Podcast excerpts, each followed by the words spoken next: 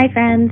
My name is Jess Piper, and this is the Dirt Road Democrat. On this episode, I'll be talking about school choice and how vouchers harm students, schools, and communities. This show is brought to you by the Heartland Pod and our Patreon supporters. To learn more and to join us, go to heartlandpod.com and click the Patreon link to get signed up to support this show and the others in the Heartland Pod family to get bonus content and special access for events. You can follow me on social media. On Twitter, Instagram, and Facebook, I'm Piper from Missouri. On TikTok, you can find me at Jess Piper Mo. And be sure to follow the Heartland Pod on all accounts. Thank you, friends, for joining me again for another episode of the Dirt Road Democrat. And this one is something that I'm very passionate about. If you know anything about me, my constant fight is for public education, uh, to fight back against the privatization of our schools. And on Friday, February 24th, I attended an event in Farmington, Arkansas which is in northwest Arkansas. It's a town of about 8,000 people, and it's kind of buried in uh, the Fayetteville, Bentonville, Rogers area. You know, there are quite a few people living there. But this was the Rural Caucus. It was an event for people who were very worried about the LEARNS Act that's coming through, actually being steamrolled and shoved through in Arkansas by the new governor, Sarah Huckabee Sanders. So I came to speak on a panel and it went pretty well. There were about 80 people that showed up on a Friday night to listen to us talk about what was going on with the school privatization movement in Arkansas. And I have to tell you this story. While I was greeting people and talking to people, I noticed uh, a young man come in all dressed up in a suit. And when I looked at him, I thought, that is a young Republican. that is someone um, that I have seen several times before uh, come in to try to give, you know, a different viewpoint. And we sat and we talked about the LEARNS Act for almost two hours. And afterwards, there was a question and answer segment. And the young man in the suit stood up, and I thought, well, here we go. and sure enough, I was right. He said that he was a member of the Young Republicans, uh, that he was a student at Springdale High School, which is a very good school in Northwest Arkansas. He asked us a question. He said that he had parents who advocated for him at school, but he had a friend who was from Ecuador and his parents weren't advocating for him. So he said, Why would we want to keep uh, charter schools, private schools, religious schools away from this young man who doesn't have anyone advocating for him? And I didn't engage with the young man uh, because I didn't want to embarrass him. He was probably 17 years old at most. But here's the thing that he didn't understand, and that lots of folks on the right don't understand. The voucher system is not made for his friend from Ecuador without anyone advocating for him. The voucher system is made for the young man in the suit driving a brand new car whose parents do advocate for him. Vouchers are meant for those rich or those upper middle class kids who want to go to a private school, whose parents can afford to investigate and find out about the schools, to apply to the schools, to make sure that the young man does well on the entrance exams, that they are able to you know, volunteer at the schools. So it's this weird dichotomy where folks will think that choice is going to work for underserved communities, minorities, poor folks, rural folks, when in reality, it's just the opposite. The voucher system is made for folks who are already in private schools. We know from what we've done in Missouri, we passed uh, Mo Scholars Act, and this gives uh, state paid vouchers to students. We know the data says that two thirds of the students who received a scholarship or state paid vouchers were already in private schools. And that's the issue I'm going to talk about today. I'm going to give y'all some fast facts on school privatization and school vouchers. And for this part, I'm leaning on the National Coalition for Public Education. Um, school vouchers harm students and our schools and our communities. private school vouchers take a lot of names, okay? Um, they can be scholarship programs, tuition tax credits, or like in Missouri, um, ESAs, education savings accounts. Regardless of whatever they call them, what they're doing is using public dollars and they're funding private and religious schools.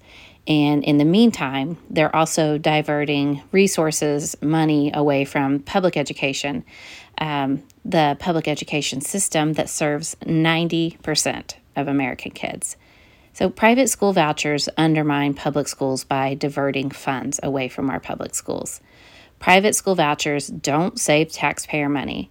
Private school vouchers don't improve academic achievement. In fact, lots of studies have shown um, across the country that vouchers don't result in better test scores. And in lots of states, they've actually led to declines in academic achievement.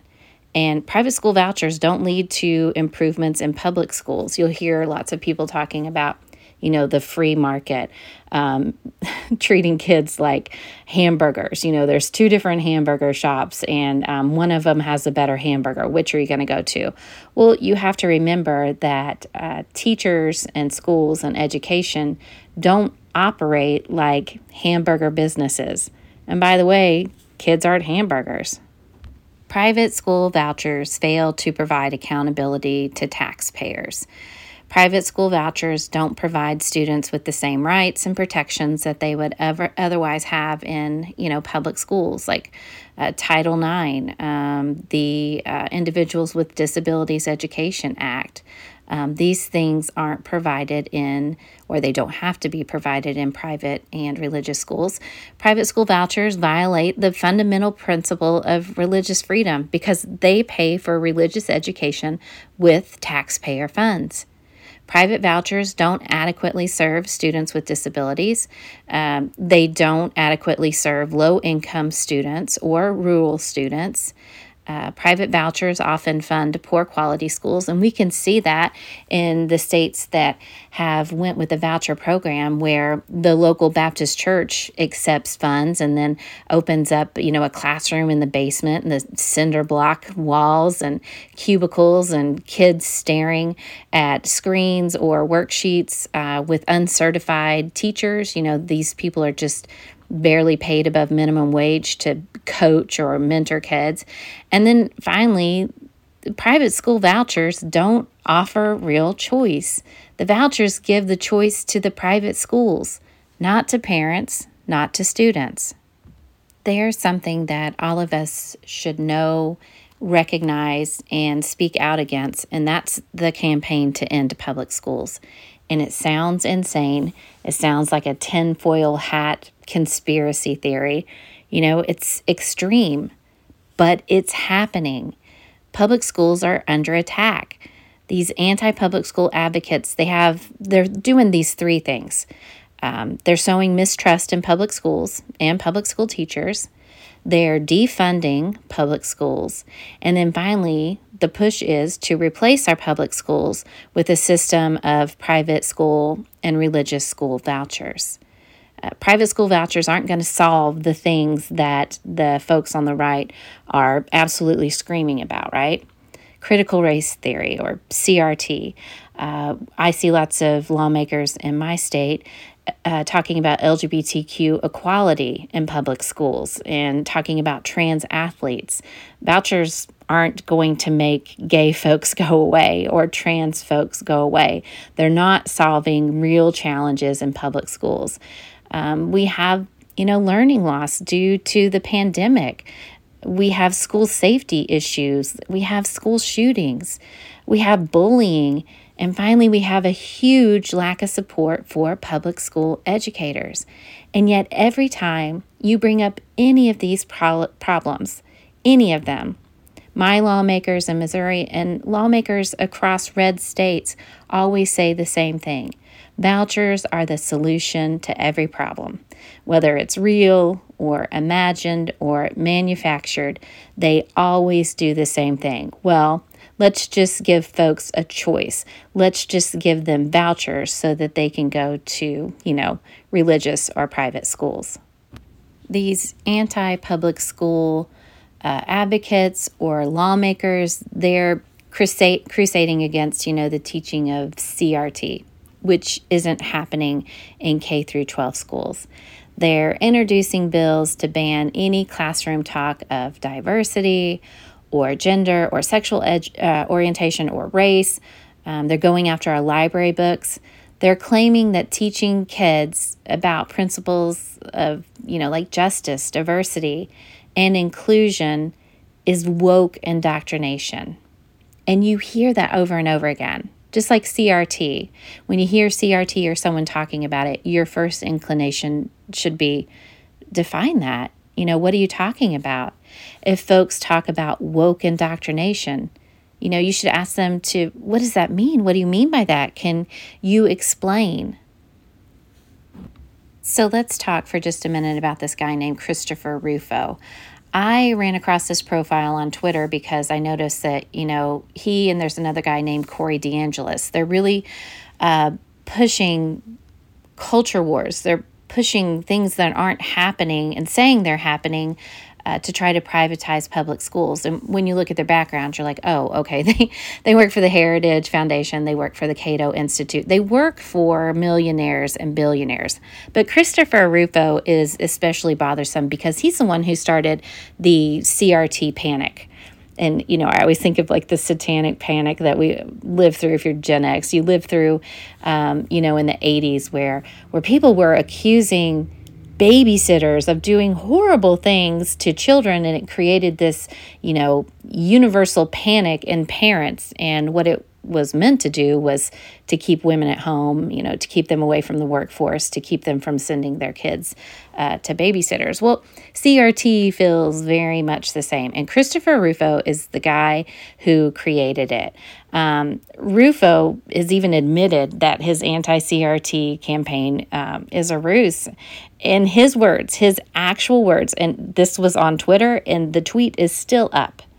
He said, The goal is to have the public read something crazy in the newspaper and immediately think critical race theory, CRT. And his goal was to trick people into believing that these various cultural insanities are CRT. So anything that comes up, anything that someone, you know, a super conservative person might have a problem with, he's like, oh, that's CRT. And it's happening in your school to your kids. He said that his strategy of laying siege to institutions, including public schools, will lead to parents having a fundamental right to exit our schools and also to exit our school with school vouchers paid for by taxpayers after Christopher Rufo, you know, introduced this craziness, this CRT, you had all these policymakers and you had lawmakers and you had people like Betsy DeVos uh, declaring that we should, and this is her quote, these are her words, liberate kids from race indoctrination with school choice. And what she meant was to give parents the power to take tax dollars allocated for their kid in a public school to a private or religious school. In other words, she means that folks should have a voucher um, if their kids are learning about race or gender or equality or injustice in public schools. Here's just a couple of examples of state lawmakers using the language of Rufo and DeVos and millionaires and billionaires on the right to defund uh, public schools in their state and to sow distrust in the public education. So, state lawmakers in Oklahoma introduced a bill to give vouchers to students who oppose learning about gender or race or diversity concepts. In Kansas, state lawmakers proposed a voucher bill as a solution to the problems with diversity and inclusion initiatives in their public schools. State lawmakers in New Jersey introduced a bill to provide families a private school voucher if they wish to opt out of inclusive LGBTQ policies in public schools. And I can't forget my home state of Missouri. We have so many House bills and Senate bills, you know, aimed at uh, defunding public schools, which Missouri is already 50th in the nation for teacher pay and 49th in the nation for educational funding. So, pulling more state funding from our schools is going to lead to tragic um, outcomes. But we have several bills there's one from Mike Moon who you know doesn't want kids to to learn about race or diversity or um, LGBTQ um, issues. At the same time, we have another Senate bill allowing school districts to offer elective uh, social studies courses in the Hebrews the Hebrew scripture, scriptures, the Old Testament of the Bible, or the New Testament of the Bible. Um, so, again, they are saying that indoctrination is happening, this woke indoctrination of learning about discrimination, uh, race relations, slavery, Jim Crow, racism. At the same time, they are pushing bills to allow teachers to teach, you know, the scriptures. Strange, right? Support this show and all of the work in the Heartland Pod universe by going to heartlandpod.com and clicking the Patreon link to sign up. Membership starts at $1 per month and goes up from there with extra shows and special access at the higher levels. Heartlandpod.com, click the Patreon link, or just go to Patreon and search for the Heartland Pod. No matter the level you choose, your membership helps us create these independent shows as we work together to change the conversation. And now, back to the show. I started this podcast talking about going to Northwest Arkansas and talking to a rural caucus about, you know, what happens when vouchers come to your state. And the reason I went is because Sarah Huckabee Sanders is absolutely uh, mowing everyone over with her LEARNS Act. And the thing about Sarah Huckabee Sanders is she keeps touting this bill and making people think twice about it because there is a provision in there to pay teachers $50,000 a year, which would be huge. I mean, just thinking about myself, I was uh, an English teacher for 16 years. I had my master's degree. I was traveling the country teaching other teachers. I taught for 16 years and I walked out making $41,000 a year. That meant every month my bring home pay after my retirement was taken out was about $24, $2,500 a month. Like that's what I was living on. And folks, that's tough. Five kids. I mean, it's tough. So when she offers 50K, I mean, as a teacher, I'd be like, um, let me think about this for a second. Because that is life changing for a lot of us. I mean, the starting pay in Missouri is around $27,000 a year. Uh, there was a, a, proposal last year to raise teacher pay to 38000 which, I mean, to most of y'all probably sounds like crumbs, but to us sounds pretty dang good. But it didn't pan out. It was smoke and mirrors like everything else. So they said they were raising teacher pay to 38K, but what happened was it was a grant that schools had to apply for. So not every school did it. Um, the underfunded public schools had to find 30% of whatever the raise is going to be. So you're counting on schools who already don't have funding to fund part of it. And then the last, well, second to last thing um, is that it it wasn't funded every year. It was only you know, one year that they put this grant in effect. And lastly, it didn't do anything to veteran teacher pay. So that's a tough, you know, pill to swallow if you've been teaching for a long time, making 35,000 and in walks, you know, a brand new 22, 23 year old making 38. I mean, I guess you probably went to 38 too, but you can see that this is problematic. No shade to the young teachers. I mean, we need you folks. but that's kind of what's going on in Arkansas.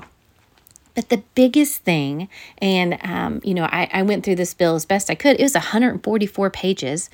They literally gave him like a day and a half uh, to read through the bill. So they rammed it through, and the Arkansas senators voted yes. They voted to approve a bill that they could not have fully read or understood.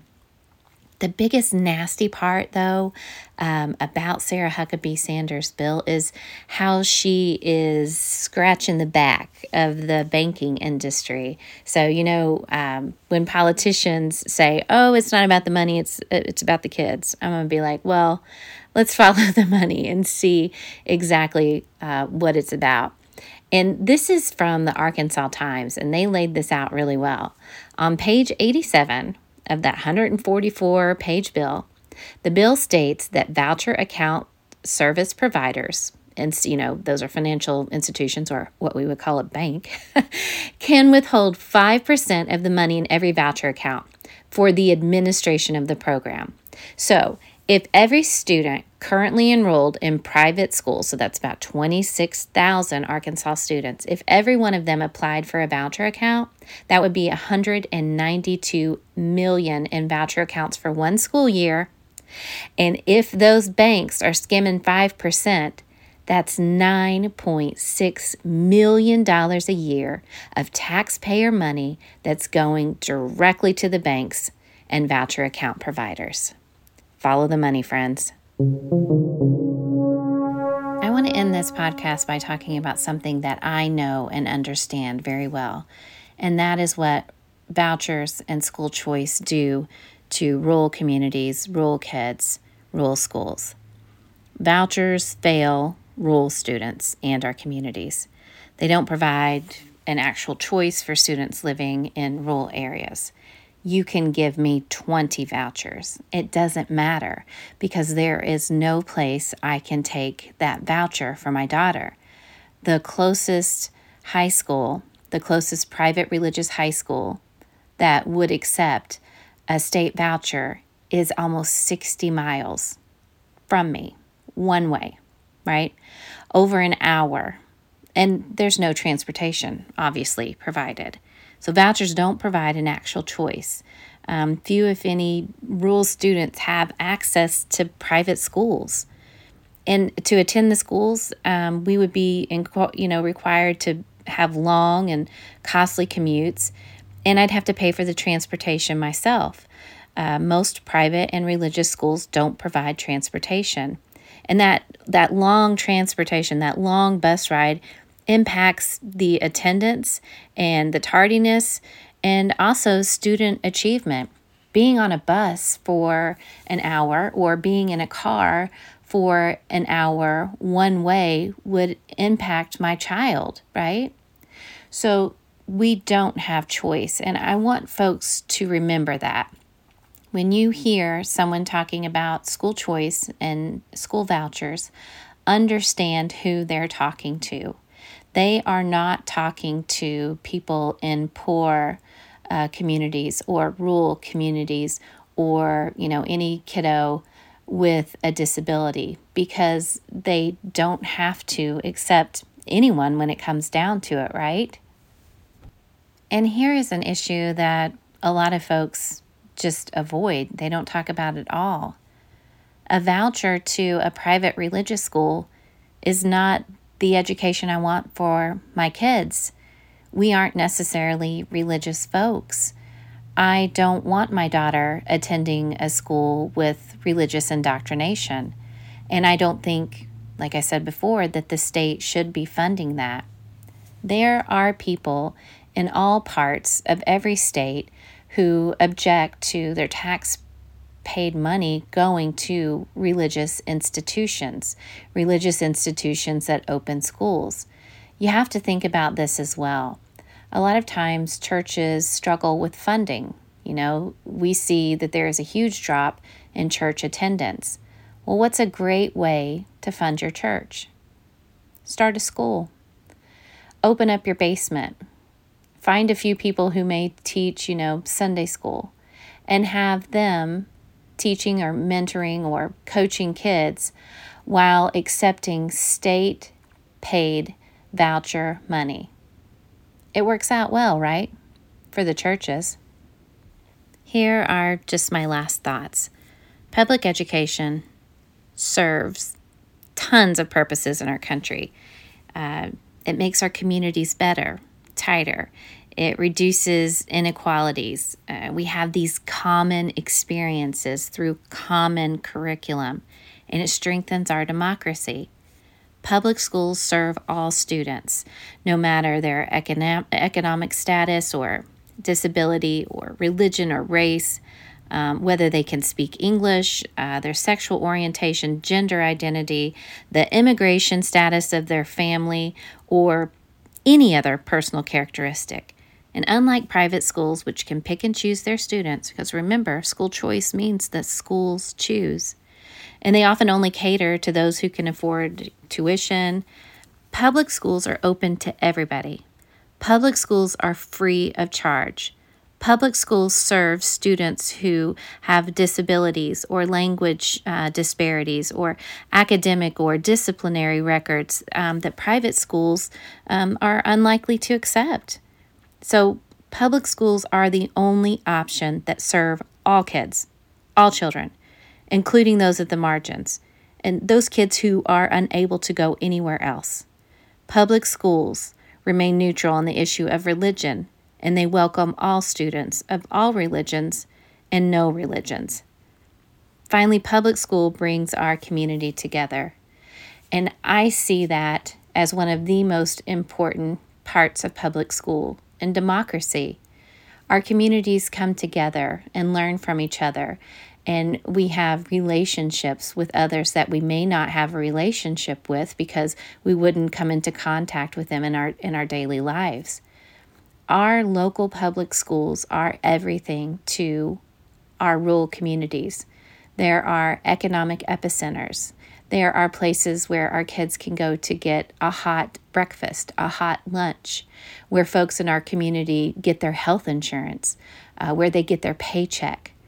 Everything about my community revolves around the public school. School vouchers decimate public schools. Pass it on, friends.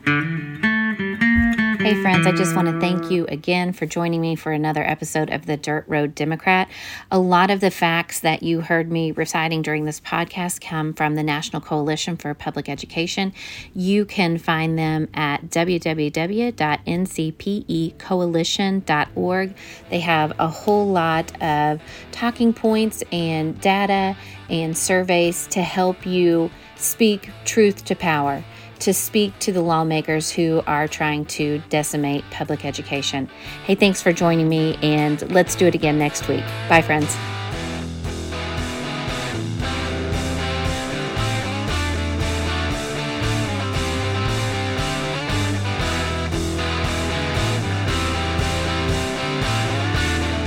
Dirt Road Democrat is brought to you by the Heartland Pod, a mid map media production. Producers are Adam Sommer, Rachel Parker, and Sean Diller. Theme music by Adam Sommer. Host, Jessica Piper. Learn more at heartlandpod.com.